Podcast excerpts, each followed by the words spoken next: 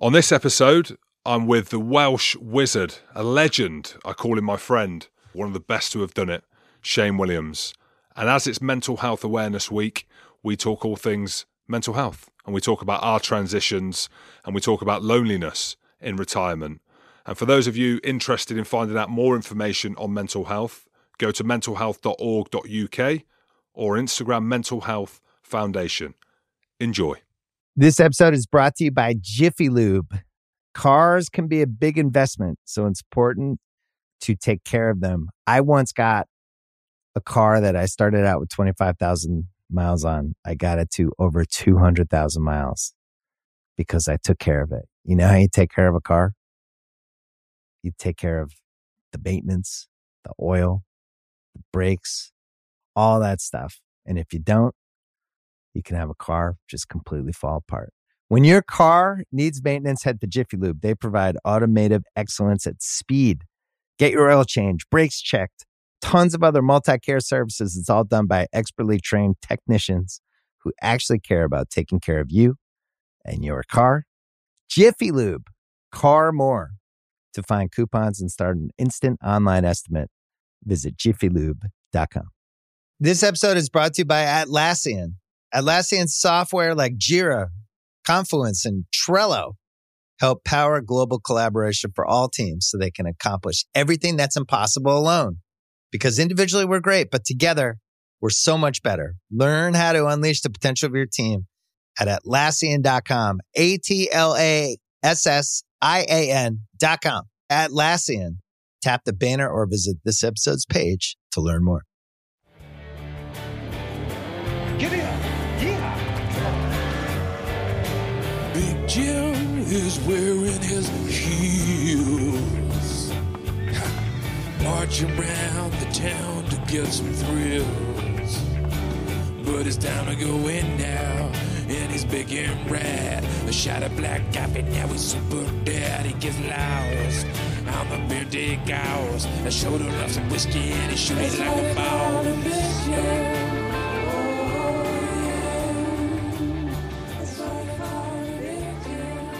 Right, Shane, we're in, mate. How are you? You are looking incredibly well and tanned. I've been following your social media. I know you've been somewhere hot. What have you been up to? Yeah, this isn't a this isn't a South Wales tan. Let me tell you. Um, I've been on a charity cycle in Alcudia with uh, Velindre Cancer Centre, raising some funds there with them. And lucky enough for me, it was uh, he's in the late twenties degrees wise, and uh, yeah, double bonus. Raise raise some money and uh, caught a tan at the same time. Shane, we talk a little bit about cycling in our passing when we've uh, done a bit of commentary and stuff together. And I would love to be great on the bike. I'm absolutely horrendous. On the Watt bike, humbly, probably one of the best in the world. But yourself, you're pretty good on a bike. How good are you on a bike in terms of, say, like professional? Let, let's that kind of level. Where would you put yourself on a bike? well, professional, I'd be at the back. I think, Jim. I got to be honest. Yeah, I'm pretty. I'm, I'm, I'm pretty good on a bike. I do a lot of triathlons and um, uh, and long, you know, hundred mile bike rides for charity, etc. But yeah, when it comes to professional, Jesus, these boys, they're different gravy. Know, I think they weigh about six stone and they're whacking out three, four hundred watts. So I'm I'm nowhere in that league, but it's it's just something I enjoy. I you know I compete at, at Ironman level, which means I can stay on a bike for you know for five six hours.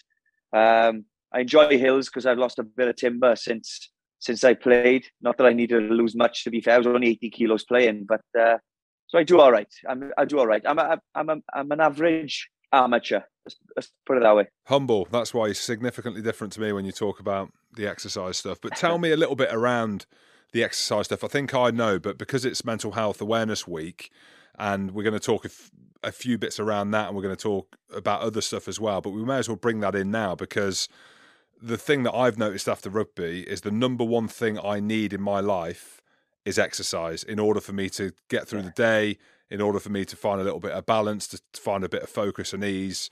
Is that one of your main drivers? Has it been one of your main drivers, or is it just because you find yourself good at it and it's it's something that you've grown into? Massively, um, finding something to do after retiring. You know that that was a huge focus for me.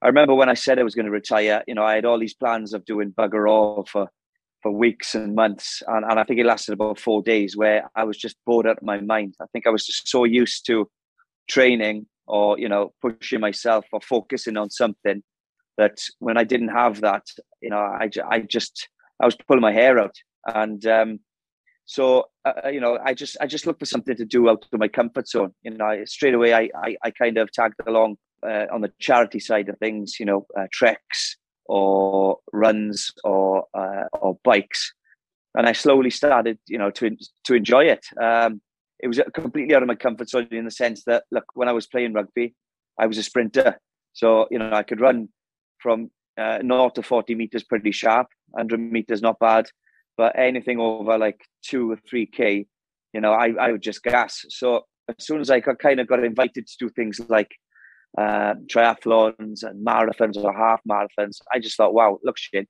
this is an opportunity for you to do something that's it's going to be very hard for you, but also it'll keep you focused. It'll keep you doing something that um, you know you, you're not used to doing, and hopefully that will, but you know, that will kind of make time up, I suppose, rather than worrying about, oh, right, okay, uh, you're, not, you're not training today, so what else are you going to do? So it was, it was just completely different to anything that I've I've ever done, and I slowly found that, you know, I was really pushing myself. Uh, I was keeping fit at the same time, and I suppose mentally I was I was happy. You know, I was in a place where you know, if I did go out on a bike, I could go out on a bike with a couple of mates. We could have a couple of coffee stops. You know, that banter continued from what, what I used to have in the rugby life. And then when I did do triathlons, whether it be a sprint or Olympic distance or an Ironman or a, or a marathon, I still had that kind of competitiveness going. Uh, even though I knew I was never going to win these kind of races, you know, that's that was never going to happen. But at the same time, I was still competing, so it, it just kept me focused and kept the the brain ticking along nicely, really. And uh, I'm still doing it, you know, seven years afterwards. So you know, it keeps me going. And you look great doing it. And something that a lot of players, both when you're coming to the end of your career, and we talk about transition, and then obviously the transition and going through that a bit about trying to find out who you are, purpose, money, all these things, and uh, belonging, community, all these things that is spoken about when you're coming towards the end of your career that ex players spoke about when they're retired, and you think, oh, yeah, okay, I should be okay. Will I be okay with this? All these questions. And I think it takes a while, doesn't it, to come to the point of understanding what that transition period is like. I mean, I've been four or five years now, and only now can I look back and I hate using the word tough, and it's been a tough four or five years, but it has in terms of trying to find the purpose. And I hmm. find mm. it probably heartwarming is the word, listening to yourself. And I think more recently, even Dan Carter and Richie McCaw talking about that transition and retirement because people will be listening to this, Shane, and we both had wonderful careers. Yours significantly better than mine, but I still had an unbelievable career, did really well with everything that was kind of given to me there. But I still found it tough. And I've done well after in terms of uh, I found a bit of a purpose. And one of the things that you spoke about, and we, we're going to speak about now, one of the things I really struggled with and still struggle with now is the loneliness, being on my own. So from being in a team environment, yeah. which I realise now was the number one thing that I valued. I didn't realise that when I was in it, but that was the number one thing that I valued looking back. And I've struggled massively with being on my own, and something has been a big shift. Initially, I tried to use it as a personal development mechanism, as in let's be uncomfortable, trying to migrate through this. Yeah. Just talk to us a little bit about how you went through that transition and uh, how difficult it was at times. Yeah, massively difficult. One of the things I, I really uh, was worried about when I was going to retire was, you know, going from a team environment in which I spent over 16 years in, you know, from from becoming a professional rugby player to to to getting into the team, to getting into, you know, changing teams, playing for other teams, getting in the national side, Lions tours, rugby tours, World Cups, etc., where you spent almost every single minute of that day with somebody else or a group of other people. To you know, when I when I was coming to the, to the end of of my career, and I knew I, I kind of planned ahead. I planned a year where I could kind of think, right, you need to start preparing now for this retirement malarkey because you know you've you've you've been looked after for such a long time let's be honest, rugby players, we do get mollycoddled sometimes. And, and uh, you know, you're told where you're training, you're told what you're going to be doing, you're told what to eat, you're told where you're playing on the weekend, you're told where you're going in the summer. And, and, and that's how it's been. And, and you kind of just float, float through it. But then, you, you know, the realization hit, hits in when, you know, right, okay, you've retired now on the Saturday, maybe after one big game. On Monday morning, you've got to deal with all this. Everything that comes now, from now on in, is you on your own. And, you know, maybe that bubble of your family around you. You know, you don't have you don't have a mate to, to kind of ask uh, on Monday morning during breakfast, hey mate, how do I do this? Or I've got a problem with this. Uh, can you give me a hand? That's that almost kind of, kind of gets taken away from you. It's very daunting. It's very scary, and I was petrified because I'd, I'd always had you know thirty or forty other lads around me that you know could solve my problems for me or or help me out with with anything that was going on uh, on on and off the field. So um, that was really really frightening. I, I I'm, I'm a person that, to be honest with you, that enjoys um, uh, in, enjoy spending time on his own. I do. I, I like my own company sometimes, but that might be for an hour, an hour and a half, or two hours. You know, when when you when you you're ready to retire, you, you realize that you're going to spend a lot of time on your own uh, mm. as an individual rather than collectively as a as a as a teammate. Then, uh, really. So, yeah, it, it's it's frightening. It is hard, and it took me a lot lot of time to to kind of adjust to because you know, there were players in within that squad or in that team that I'd spent over 10 years with. You know, lads that knew me better than I knew myself. And all of a sudden, I, uh, they're gone. You know, they, they, they've either moved, I moved, I moved to Japan initially to retire. Boys went over the bridge to England. Some boys went to France. Some boys stayed in the club I was leaving. Um, so yeah, it's it's a difficult one really because you, you and, and the most biggest thing for me was I wasn't prepared for it. How do you prepare on on being on your own and having to deal with things on your own now rather than having the teammates around you? And it, it takes it takes time. I'm probably still adjusting. I still, you know, I still kind of try and get hold of the boys for a catch up, either for a, a coffee or a beer, just for the sake of having a coffee and a beer with the lads I used to play with, you know, and having a bit of banter. Um, and in fact, on on Saturday, uh, I was at the Ospreys game against the Dragons, and uh, we had a couple of the old farts get together, you know, the, the old Osprey boys, you know, just for a beer in the in the lounge there, and that just felt so great, you know, just nothing's to be able changed. to chew the fat with it. Yeah, nothing's changed. You know, they, they were still taking the mick out of each other as, as they were ten years ago. The banter was still the same. It was still the crap jokes, you know, and um, and I absolutely love being part of that again. So it's, you know, I, I think that's important as well. Keeping in touch with with the people that you've uh, been so close to over the years, and and just you know, just just just making sure that they are, they are there for you. And the important thing is they are there for you. They will always be there for you. You know, yeah, when being a team member or a teammate like that, is people don't realize how important they are to you and, and you are to them. So, yeah, it's yeah, it's difficult. It's it it has been tough.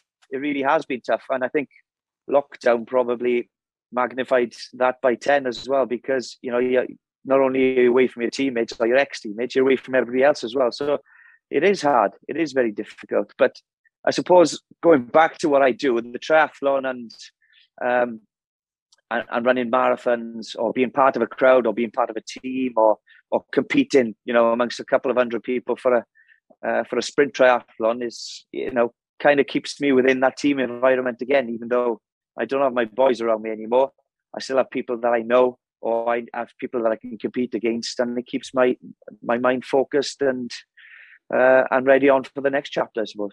Yeah, because I think people will be listening to this, and it's not us having a moan, right? This is reality. And I've got a mate, I've got a few mates um, who work in a factory in Coventry, and they're the most content humans ever. And they've been on the same path as me in terms of they've got two kids or three kids. I've got four kids because I'm a topper, but they have been on the same kind of path from a family perspective and they're very content. You know, they go to holiday to Tenerife once a year. They watch the football down the pub on a Sunday, and I, I'm envious sometimes because of how content their life is. And people be listening to this and being like, "Oh, yeah, but you got to you got to do this, you got to do that." One of the biggest things for me was in the retirement process. I was really looking forward to being at home and spending some time with my kids because of the things you said. Because you'd go on a summer tour, you'd mm. go on a World Cup, you were gone five, six days a week, and when you're at home, you were tired and you were battered and bruised. But I felt a bit of a spare part at home after a couple of months. Do you know what I mean? That I was at home too yeah. much. I was there every school drop off, which is great, every school pickup, yeah. which is great.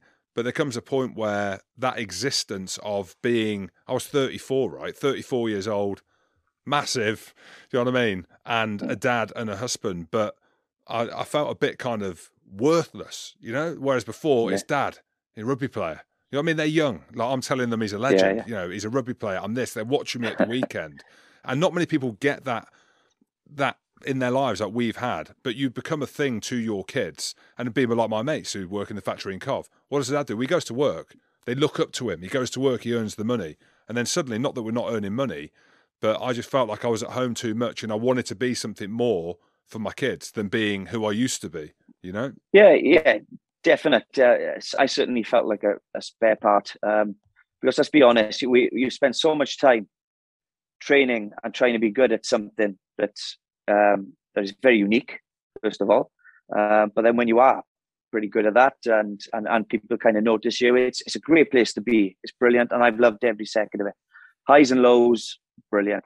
But but then, like I I, I found that as soon as I was retired that I wasn't that skilled at anything else. So you you, you lose that kind of import. I felt like I lost that importance. Now I'd you know I'd I'd played eighty seven for times for Wales and Lions tours whatever. Then on the I always I refer to it the Monday because it felt to me like I retired on the Saturday and Monday was just this whole whole new world to me. On the Monday morning, like obviously yes, being with the kids was great, but then I just felt that like, hold on, I'm what am I actually what else am I actually good at? I spent so long trying to be a very, very good rugby player that I've have I neglected everything else? What what skills do I have now? And am am I even relevant to anyone anymore? And uh, that was in the space of a weekend, you know. And so uh, you have- you to kind of find your new the the direction you want to go. And and also, I felt like I was it was like going back to school. Right, what am I good at? What do I need to become good at? Uh, what are my skills? What are my qualifications? You know, what's my CV look like away from rugby? Pretty average, to be honest with you. Um, you know, and so what do I do now?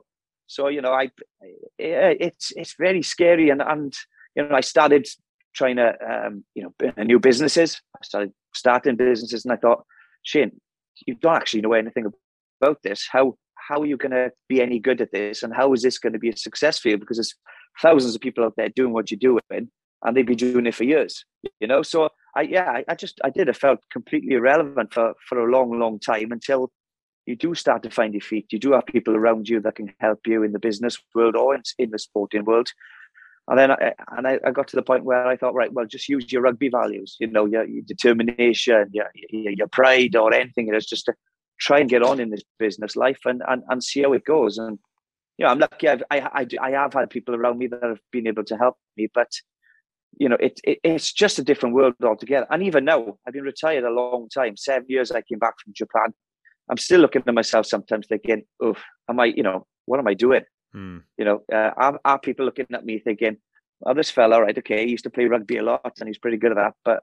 What the hell does he think he's doing in this kind of business or life now? You know, it's and, and I'm still get a bit sketchy when I uh, get into business meetings because people probably think, are looking at me thinking, "Well, you're just a rugby player, really," and you know what you know in this life. So it's it's intimidating. I think the word is it's very intimidating because most of the time I don't know what I'm doing, if I'm honest, and it's it's scary and and it's frightening. But you know, you've got to have a go at it. Not just a rugby player, one of the world's best rugby players. You downplayed it there. It's a difference, you know. Well, A long time ago. No, it's, it, a long. It was a long time, but yeah, I, look, uh, exactly that, Jim. You know, I I trained trained my ass off to you know to to be the be- try to be the best at uh, what I did, and you know, I I went through it all. I went through, you know, being told I, I wasn't good enough, getting in teams, being dropped from the teams, getting abused abused in the press, getting abused by well supporters because I wasn't good enough, to you know getting back in the team and and then becoming uh, as uh, uh, the best of what I did. And you know, it was hard work. It was looking back, it was great. It was awful times as well where where, where things didn't go well, uh, didn't go well for myself, injuries or non-selection or, like I say, uh, abuse. um, to to get into euphoria, you know, I became World Player of the Year. When you get to World Player of the Year, Jim, there's it, it you know, there's nowhere after that Mm. you know, and, and that was a scary place to be as well because I thought, well, you know, it it doesn't get any better than this now. down. You know, the only way is down, and you know, even though you are a rugby player, you're doing what you you enjoy, you're doing what you love, you still get lonely. you still get scared, you still get intimidated. You know, you still get your bad game, you still get the press telling you you're you're awful or you've had an awful game. Um, you still get knocked out of World Cups in in uh, pool stages, quarterfinals, or uh, or semi-finals. You know, so it's you get the same pain and anguish that any other person does as well. But like you say, I've got friends as well that you know are, are doing uh, jobs different to me, and uh, and um, and go through the same problems. Still, you know, get lonely, uh, intimidated in work, find it hard, find it good sometimes. You know, miss the the camaraderie and the and the crack of you know uh, work or even football or rugby or other sports where they've retired at the age of 30 because they need to earn the money rather than play sports on a Saturday and Sunday. And they miss it. And, you know, they, then they've got the same issues that myself, you you do. And, and, the, and the likes of Dan Carter, Jonny Wilkinson, Brian O'Driscoll, you know, everyone goes through it really. And, and, and people look sometimes and just think, oh, look, no, look, they've, they've had a great life. It's easy. It, it's, it's not easy. It's not easy for um, you know, for, for people out there. And it's certainly not easy for sportsmen or or people in the military or people, uh, you know, doing anything. Footballers, all right, they're they're earning five six hundred grand a week, but I can I can promise you they're not entirely happy all all the time, 24 uh, 24 seven. Um, well, yeah, that's the thing, Shane. Money it's, isn't it's the thing. Is I, I, know when you've got no. money, it's easy to say money doesn't make you happy. It's easy to say that when you've got it. I look at Johnny Depp and Amanda uh, Amber Heard, where I'm looking at, I'm like, this is tragic. That it's abs- We're talking about two of the most successful youngsters as they came through Hollywood.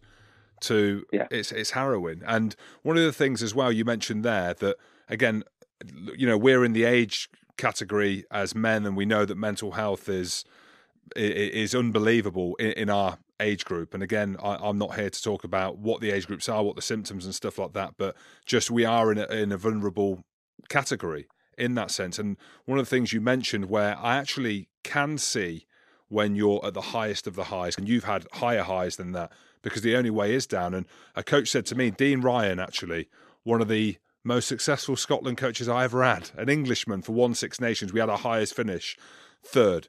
And I remember him saying, How far are you willing to push yourself to win something? Like, how far are you willing to push yourself for 20 seconds of ecstasy, of emotion that no one or hardly hmm. anyone mm. will ever feel. I remember when yeah. I won a European Cup for Saracen. I actually played in that game uh, for 20 seconds and I felt it, but it was the Premiership where I Saracens played Exeter and I came on and made a difference in the game. I got a turnover. I thought I did anyway. I definitely got two uh, and sacked a line out as well. And I felt like I'd been a part of something, right? And I remember the final whistle going and that 20 seconds of euphoria was like something I'd never experienced before. I'd had many experiences as a player. And at that moment, I was like, that's what he's talking about. That feeling mm. of, I imagine for you, winning a Grand Slam, winning a match for the Lions. And that's the thing, I think, trying to replicate that feeling. You'll never be able to replicate it. Like I, I got goosebumps talking about yeah. it, like playing for an international team, standing in the tunnel and running out, or for you, getting the ball in your hand in space against Scotland and shutting down the stadium uh, mm. when it was called the Millennium Stadium to beat Scotland in a game that you should never have won. And I think that that's the thing mm. is you've had them emotions, I've had them emotions. People in the military who've been to war and they've had these experience of like more adrenaline rush than any human being could ever imagine or wish for. And I think that's the fall yeah. that we struggle with. Hundred um, percent. People ask me all the time, "What you know? What do you miss rugby and what do you miss about it?" Well, look, I, I miss the lads, of course I do, and, and I miss the crack, I miss the banter, I miss playing. But I've I've experienced things on the rugby field that I'm never going to experience again. You know, uh, up highs and lows. Uh, lows losing in a in a semi final of a World Cup where you know we we've had a player sent off, knowing that you know we are in a good position to win the game and go into a World Cup final and be a world champion. You know, that that was like a punch or a kick in punch in the guts or kick in the nuts. Uh, you can have that quote, by the way, Jim. Um, I'll take that. I like that. It, you know, but that I felt then that my whole world was falling apart, and and and that was one of the you know the lowest times of my life. And you know, I, I look back and think, well, Shane, there's a lot worse that could have happened to you in life. So you know, that's fine. But then I look at euphoria moments. You know, um, scoring my first try for Wales in the Millennium Stadium, the whole crowd going nuts. You know, um, from in my second cap. Again, goosebumps time, brilliant. but the one that stands out for me was, you know, my last game for Wales against Australia at home at the Millennium Stadium. I, I score a try in the final seconds of the match. Right? Wales lose the game anyway, so the try's irrelevant, right? But I just remember after scoring that try, thinking, oh shit, this is amazing. You know, you've got your kids on the side, you've got a full capacity stadium, you've got all your family here. Everyone's standing up for at least 15, 20 minutes after the game, just chanting my name. And, you know, I was, I had so many mixed emotions. One emotion was, this is amazing, Shane. This is fantastic. This is brilliant. But then straight away, I thought, Shane, you're never going to get this again, Nick. You're never going to feel like this again. You know, you're going to have great things that are going to happen in your life after this this kind of this game and this and this um, this next ten minutes of your life, but that's it. You're you're not going to get it back, mate. And so I just remember thinking, ah, Jesus, do you know what? I, am not. I, am never going to get this feeling again. I'm never going to sing in front of an anthem in front of the the in the stadium. I'm never going to kind of have that emotion of dotting that ball down in the final seconds and and having my kids run on the field with me and you know, and looking up in the stand, and the, the, the crowd were there, the full crowd were there for about 10, 15 minutes after the game. Wales have just lost the game, right? Usually, as soon as Wales have lost the game, the crowd goes, they're all in the pubs, they're, they're all, you know, drowning their sorrows, but they were there chanting my name. And honestly, I got goosebumps now thinking about it. But then I thought, well, that's it, Shane. What, you know, you're, you're mid 30s. Are you ever going to have anything like this again? And the answer was no. So um, yeah, it was. It's just a bizarre feeling, really. And uh, you know, I think the only way I can kind of get anything back close to that now is when I, you know, when I do my marathons or I do my Ironman, where you know you get a London Marathon example, you got millions or hundred thousands uh, supporters there in, in London, kind of cheering you on, screaming your name. You know, that's never going to be the Millennium Stadium for well, you're me. not winning it either, are you? That's the no, no. That's so the thing. If you're at the front, then yeah. maybe you probably yeah, be close to yeah. that. Coming thirty four thousand uh, doesn't really cut it, really, does it? Uh, as to winning a Grand Slam, but but it, I still get a bit of that back, you know, and I still get a bit of that kind of team spirit back. And there's someone running past you, giving you a tap on the back, and go, "Come on, Shane." You know, you're thinking, "Oh, how does he know me?" Well, it's because got your name on the on the back, you know. But I'm thinking, "Oh, thanks, mate." you know, or people cheering you on in the crowd, going, "Come on, Shane, you can do this." Where you're 20 miles in, you're blowing out of your backside, and you you just think you're going to keel over, you know. But that's, I think that's why I do what I do now as well. To be honest, Ironman Wales. I've done that four times. It's the hardest physical thing I'm ever going to do. Uh, however, you know, I've got a lot of support there because they, obviously there's a lot of Welsh there. It's a town that I know very well. Um, there's, there's over 40,000 spectators cheering you on.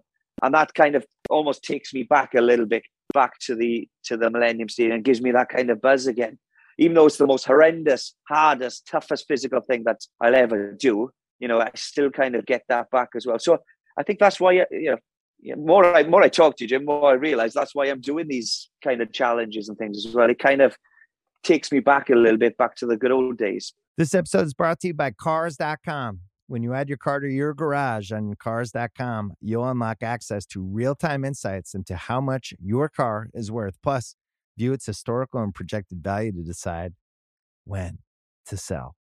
So when the time is right, you can secure an instant offer from a local dealership or sell it yourself on cars.com.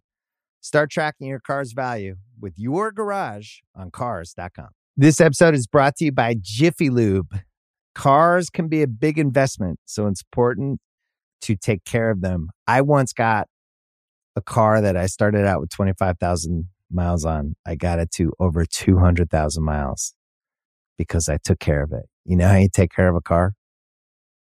You take care of the maintenance, the oil, the brakes, all that stuff. And if you don't, you can have a car just completely fall apart. When your car needs maintenance, head to Jiffy Lube. They provide automotive excellence at speed. Get your oil change, brakes checked, tons of other multi care services. It's all done by expertly trained technicians who actually care about taking care of you and your car.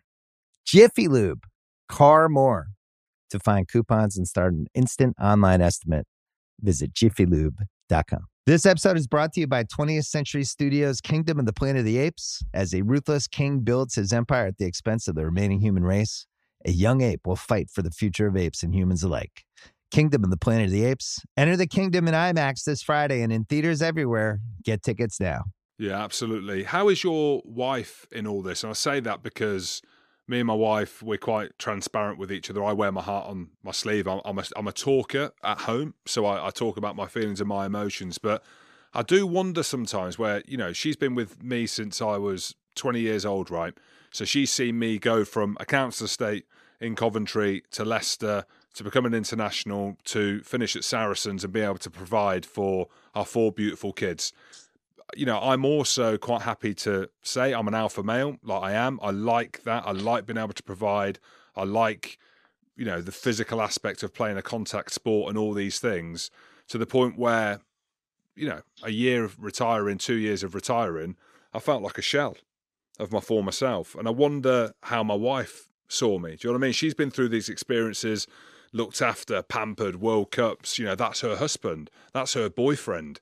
There's something around that being on the pitch, you know, and and her seeing that to then me being a shell of my former self and seeing me wandering around like I am not even half the man I used to be.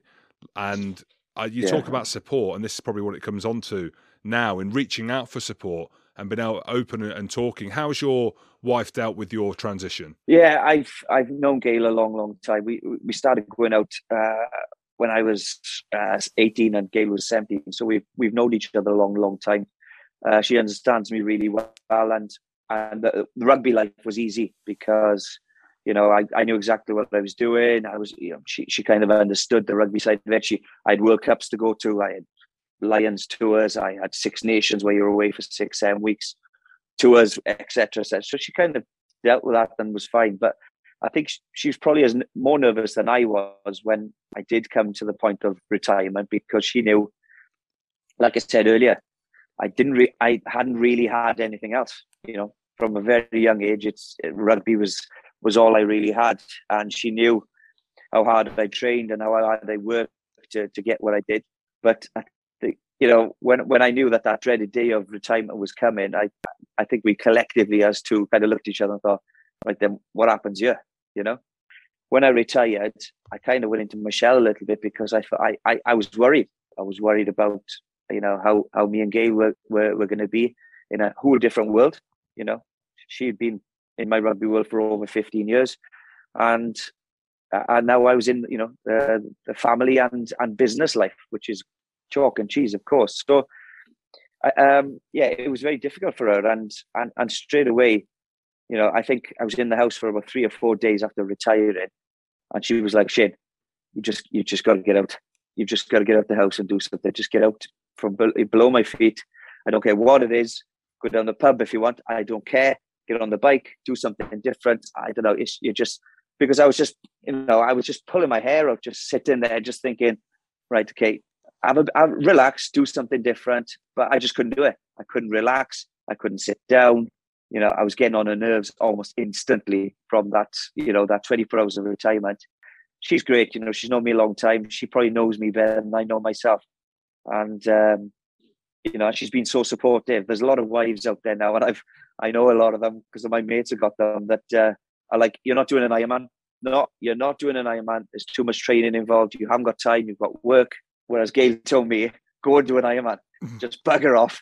Go and, I don't know, don't care what, if it might be a trek in Peru, it might be uh, a cycle around the Coromandel Bay, just bugger off and do it because otherwise, you know, me and you are not going to get on. So I, I, am very lucky in that sense, Jim, because there's not a lot of wives that, that are that supportive, really. And I've got a lot of mates that are, you know, begging and, and pleading with their wives, please come on, just give me a bit of spare time to train for an Ironman or a marathon. So um, she gets it, and I'm, I, you know, I'm very lucky in that sense.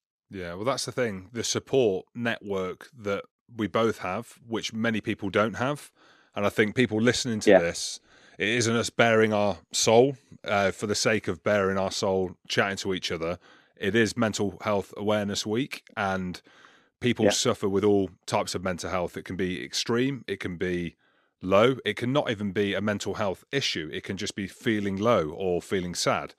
And we're talking about our experiences because there's a mental health element to that because mentally our lives have changed and we've had to go through that process. And you speak about the support network that you've had with your wife. I'm yeah. the same. And a lot of people don't have access to them tools. And it won't necessarily be if they've played sport. It could be troubles at work. It could be money problems. It could be anything and everything. And I think on the rugby pod, when we've talked about mental health or we've talked about feeling low, when we did it during the pandemic, you know, and there was all this kind of hysteria at the beginning that lasted for 18 months. And me and Goody spoke a little bit about how tough it was being at home with the kids and you know, uh, family members being poorly with it, etc. My wife losing her mum and going through that process during COVID. And when we were quite open and transparent about it, the feedback we got was amazing. So I think people listening to this, Shane, and listening to yourself yeah. talk about it, one of the best players to have ever done it, and you know, mm. an icon in Wales. I think it's extremely powerful. But just why are we talking about this? It is to raise awareness, but just tell us a little bit about why you specifically want to talk about it and this week as well. Yeah, well, obviously it's a very important week for it, but um, for me personally, I've ex- I've experienced lows, anxiety. You know, I, I, I can't I can't go I can't say specifically that I've been depressed, but I've I've had times where you know I've I've really struggled, and we've I've probably mentioned the biggest times is is retirement and and not having that you know the, the player support around you that that you're used to. Um, the world's a scary place. It doesn't matter if you're a Jim Hamilton, six foot eight or whatever it is, Jim, or you're, you're a Shane Williams, five foot six. Uh, if you're a rugby player, football player, um, uh, you know, in the armed forces or working in a factory down the road, we all get frightened of things. We all get anxious of things, and there are things out there that that scare us and and that you know we we're unable to do. And I, I just think it is really important. I've got friends that have suffered massively um, especially you know recently through the the pandemic, lost jobs, uh, lost family members. Um, I've lost a lot of people, in fact, that that, that I know, um, and it was a very scary time for everyone. And you know, I I I got anxious not only for myself but for my my children and my family and the people around me. And in fact, I've I've lost people um, over the years. Um, uh, to depression, and what I mean by that is is is suicide and uh, and so on and so forth. So it's it's a, it's a huge part of uh, of life, and is something that uh, affects us all. Um, that's the scary thing about it. But I think the most important thing that I've I've done when when you know when I've been feeling down or I haven't been feeling too well is is just speaking to someone. You know, having having that support around me, uh, family members, ex rugby players, new uh, new friends, friends of old, just just having a chat to anyone really to make sure that you know we're supporting and you could support someone else. So it's yeah, it's I think it's just I think it's just really important that with you know it's addressed and uh, and that everyone's okay. You know, it's it, it's easy to chat and it's easy to sit down have a coffee or a beer or or even just to sit down with each other and have a chat about it. Yeah, absolutely. And I think for the people listening to this as well, this isn't saying go out there and do the Welsh Ironman. I can't. I can barely run 5k, but I can say exercise for me is the number one tool. Is the number one tool for me for clarity if I'm feeling aggressive, you know, anxious and all these things that you put into the melting pot for the stuff that me and Shane have spoken about. I find exercise is a great tool. My poor wife, she gets moaned at if there's any issues at work or stuff that's going on, like admin and travel and all these things that I struggle with tr- trying to get focus. And uh, yeah, I think there's a million other things. I'm not an expert, obviously. you know, Shane, no. I, you're not an expert. We're sharing our story, I suppose, and some of the no. tools that you've used. But where can people go to? Where can they reach out to for the the charity and the foundation that you're working alongside to raise profile for this? The charity I'm working with at the moment is, in fact, is a is a cancer charity. Uh, it's, it's Velindre Cancer Centre, and that's uh, that's a charity that I'm ambassador for. And and again, that's another avenue that that helps me massively. You know, um, I, I associate myself with with these charities because I feel like I'm making a difference. I feel like I'm helping uh, others, and at the same time, it, it, does allow me to go out and, and train and, and run and do a, a bike ride and uh, uh, do a marathon in aid of uh, Velindre and so on and so forth. But you know, it, it doesn't even have to be anything sporting. It, you know, it, it could just be something. It could just be a, a sponsored walk it, everyone's different, and like you said, it, you know, sports sports been very important to me for the years, and it was just an easy avenue for me to get into to you know to do these cycles and so on and so forth.